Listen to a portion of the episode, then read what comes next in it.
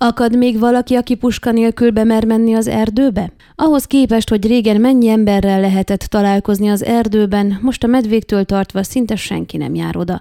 A legtöbb helyen gomba bőven van, de lassan csak mi tudjuk leszedni puskával a hátunkon. Vázolta a helyzetet lapunknak Marmoriano Bíró Leonárd, a Nagyküküllő Vadász és Sporthorgász Egyesület igazgatója. Ő nagyon borúsan látja a helyzetet, szerinte ugyanis a medve kérdés a turizmusra is negatív hatással van, hiszen a nagy vadak elrettentik a kirándulókat, túrázókat. Hozzátettem, a helyzet folyamatosan romlani fog, ha központilag nem orvosolják a gondokat. Bodrogi György, az etalagi gyümölcsfeldolgozó vezetője rámutatott, kétszeresen is szerencsétlennek mondható az idei év, hiszen nem csak a medve sok a környékükön, de gomba is kevés termett.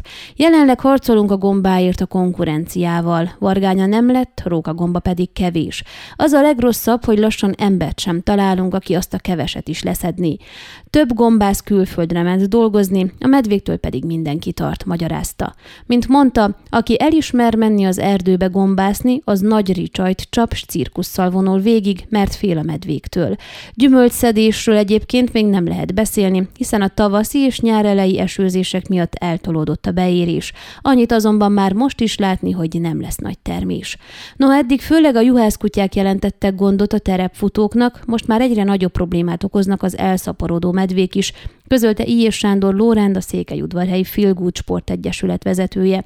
Nem telik el úgy hét, hogy valaki a csapatunkból ne látna medvét terepfutás közben. Azt tapasztaljuk, hogy lassan csak időkérdése egy veszélyes találkozás, magyarázta. Meglátása szerint továbbra sem mondanak le a terepfutásról azok, akik régóta űzik ezt a sportot, azonban újak már kevesebben csatlakoznak hozzájuk, hiszen a medvéktől és a kutyáktól is tartanak.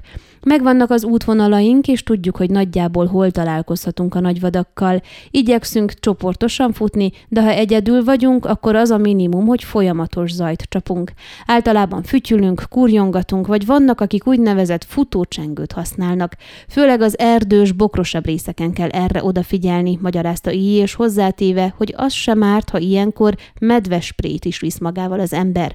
Az is alapvető, hogy tájékoztatják barátaikat, szeretteiket arról, hogy merre indulnak el futni, túrázni. Vannak olyanok is, akik okos óráikon beállították, hogy szeretteik interneten élőben követhessék, merre járnak.